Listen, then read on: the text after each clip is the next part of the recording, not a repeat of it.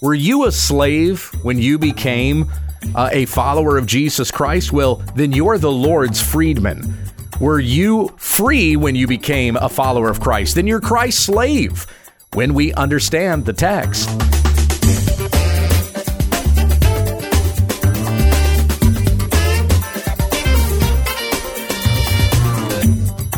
This is When We Understand the Text, a daily Bible study in the Word of Christ, that men and women of God may be complete, equipped for every good work. Tell your friends about our ministry at wwutt.com. Here's your teacher, Pastor Gabe. Thank you, Becky. We come back to our study in First Corinthians. It's been over a week, but we're going to pick up where we left off last time. We're still in chapter 7, and I'm going to start today by reading in verse 17 to verse 24 out of the Legacy Standard Bible. The Apostle Paul wrote to the church in Corinth. Only as the Lord has assigned to each one, as God has called each, in this manner let him walk and so I direct in all the churches. Was any man called when he was already circumcised? He is not to become uncircumcised. Has anyone been called in uncircumcision? He is not to be circumcised. Circumcision is nothing, and uncircumcision is nothing. But what matters is the keeping of the commandments of God. Each man must remain in that condition in which he was called. Were you called while a slave? Do not worry about it. But if you're able also to become free, rather do that. For he who was called in the Lord while a slave is the Lord's freedman. Likewise, he who was called while free is Christ's slave. You were bought with a price. Do not become slaves of men. Brothers, each one is to remain with God in that condition in which he was called.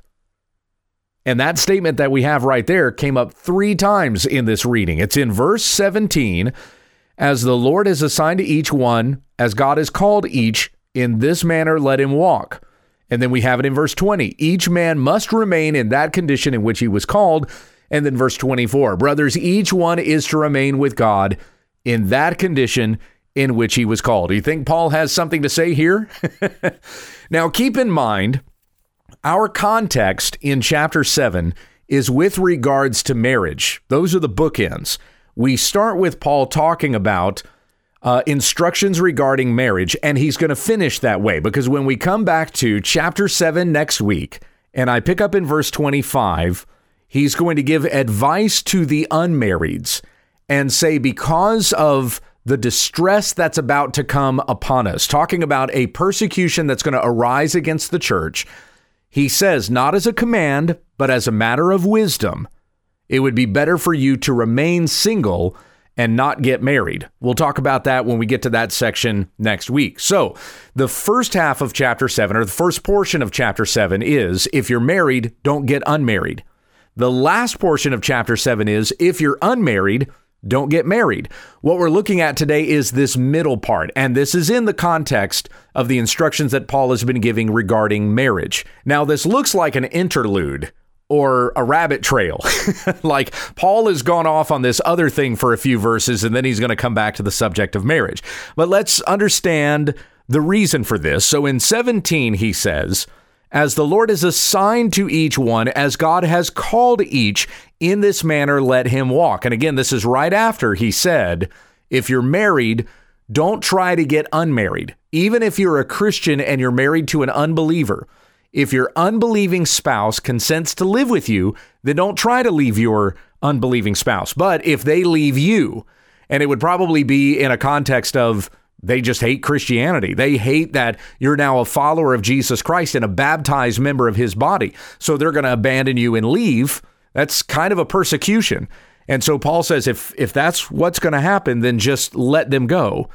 He said in verse 15, the brother or sister is not enslaved in such cases, but God has called us to peace. So now we have in verse 17, only as the Lord has assigned to each one, as God has called each in this manner let him walk. So if you're married, remain married. Don't try to get out of your marriage. Even as Paul is going to give this instruction later on about remaining single if you're unmarried, he's sure to say that you should be committed to this covenant of marriage that you are in. And then Paul gives a couple more examples. So we have married and unmarried. We're going to look here at circumcised and uncircumcised, and we have slave or free. See, there's nothing about your condition or your social position that needs to change in order to become a follower of Jesus Christ. Now, when you hear the gospel, you hear the good news that Jesus Christ died on the cross for our sins, rose again from the grave, ascended into heaven, is seated at the right hand of God, is coming back again to judge the living and the dead. And whoever believes in him will not perish under the judgment of God, but we will have everlasting life. Your sins are forgiven by faith in Christ. When you hear that good news, the Holy Spirit has worked in your heart to believe it, and you have become a Christian. Your orientation has changed by the power of the Spirit that is in you. But there's nothing about your social status, your standing in the culture or society or anything like that, that you need to adjust or change in order to become a follower of Jesus. There is a change that needs to take place. The Spirit does that work. You've been brought from death to life.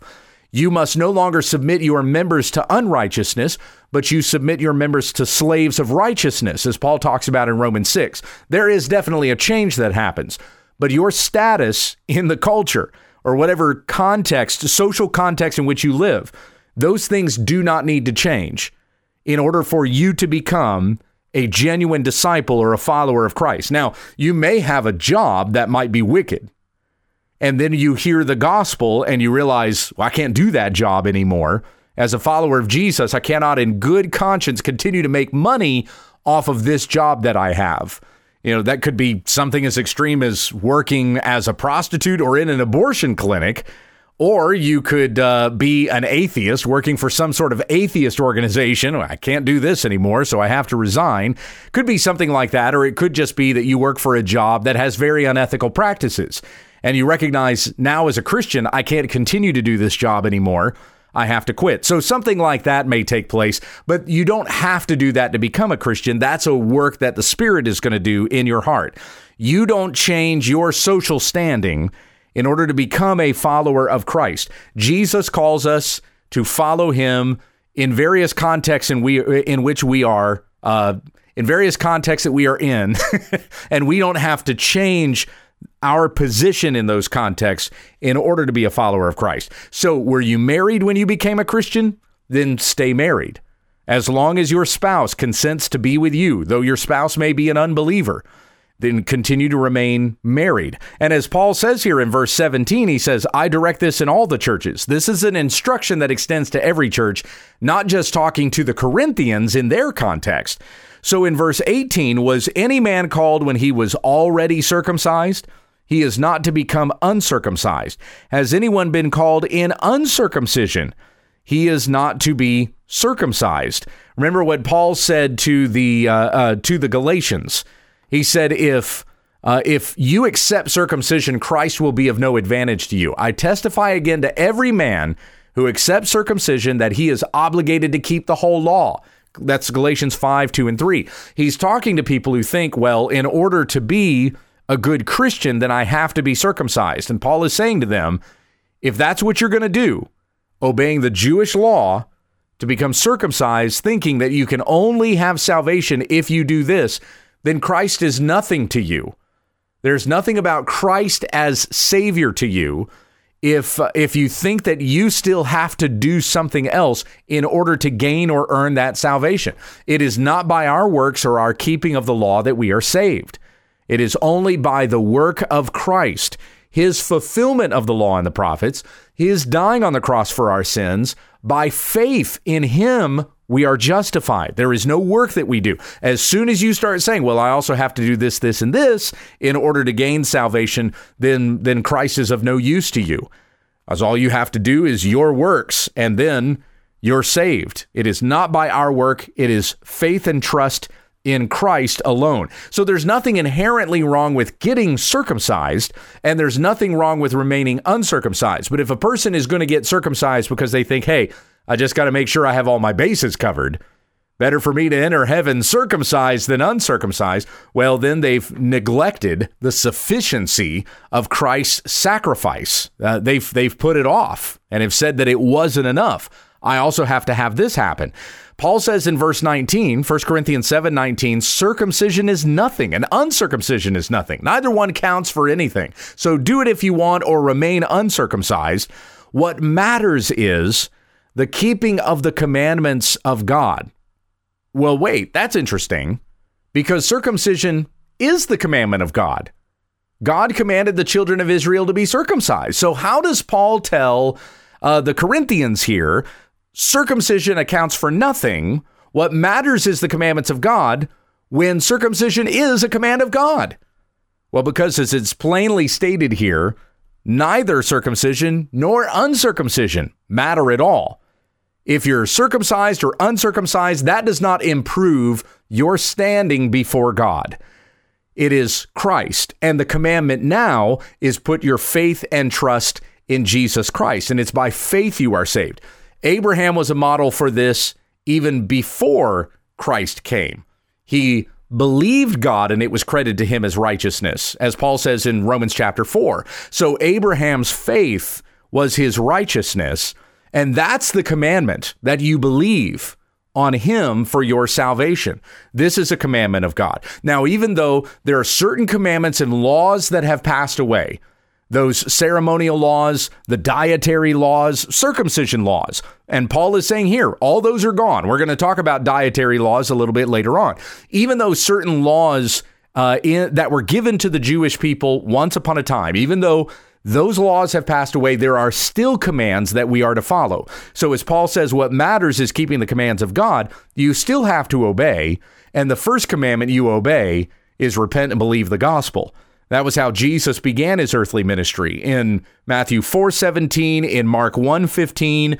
Uh, the time is fulfilled, the kingdom of heaven is at hand. Repent and believe the gospel. Those are commands we obey. And it's by the transforming power of the Holy Spirit that we are able to respond to the gospel in that way, in a matter of obedience, that we turn from the world to Christ, putting our faith in Him, and so we are saved.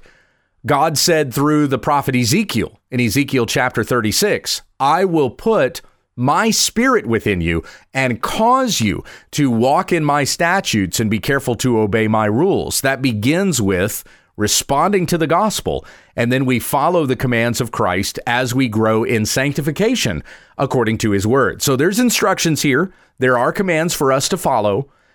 There are so many that take that passage out of Romans 6 that says we're no longer under the law, but we're under grace. And they just, that's like the only Christian verse that exists in the Bible. I, I, just walk in grace for the rest of my life. I can sin. My friends can sin. My family can sin. As long as I believe in Jesus, then it's all okay. Well, no, as Paul will go on to say, well, it, well, I mean, he's already said it there in Romans 6. If you're looking at the full context of Romans 6, a person who's walking in sin like that is demonstrating that they don't have the grace of God upon them. If they truly have God's grace, then they're not going to be judged by the law because the requirements of the law have been fulfilled in Christ.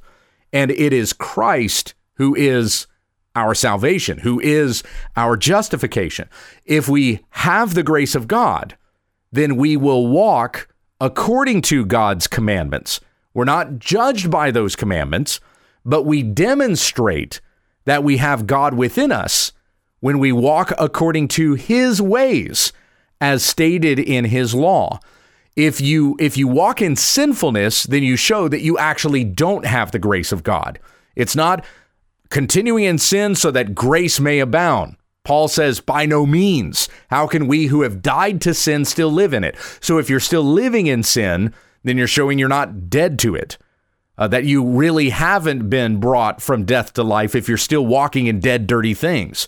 So this is not, it is never permission to continue to walk in wretchedness. There is indeed a way that we are to go, and that is according to the commands of God. Jesus said to his disciples in John 14, 15, You will show me that you love me when you obey my commandments. And John would say later on in his first epistle, We show that we are the children of God when we obey that when we obey what he has commanded. The instruction to love the Lord your God with all your heart, soul, mind, and strength, and love your neighbor as yourself. These are commands. And Jesus said, All the law and the prophets hinge on these two commandments. So, what matters is keeping the commandments of God. We demonstrate that we're children of God when we walk according to his commands. Again, the commands don't save you. Faith in Christ. That is our salvation by grace alone, through faith alone, in Christ alone, to the glory of God alone. But then you show that Christ has indeed transformed your heart and made you a child of God when you walk according to God's commandments. The commands don't save you, they show that you're saved. Verse 20 each man must remain in that condition in which he was called, Paul says. Were you a slave when you were called? When you were called by the Spirit to turn from sin to righteousness? Paul says, don't worry about it. If you continue as a slave the rest of your life, you're not doing anything wicked or sinful, nothing that would condemn you before the judgment seat. But Paul says, if you are able also to become free, do that. Purchase your freedom, walk in freedom. Don't become a slave of man. Verse 22 For he who was called in the Lord while a slave is the Lord's freedman. Likewise, he who is called while free is Christ's slave.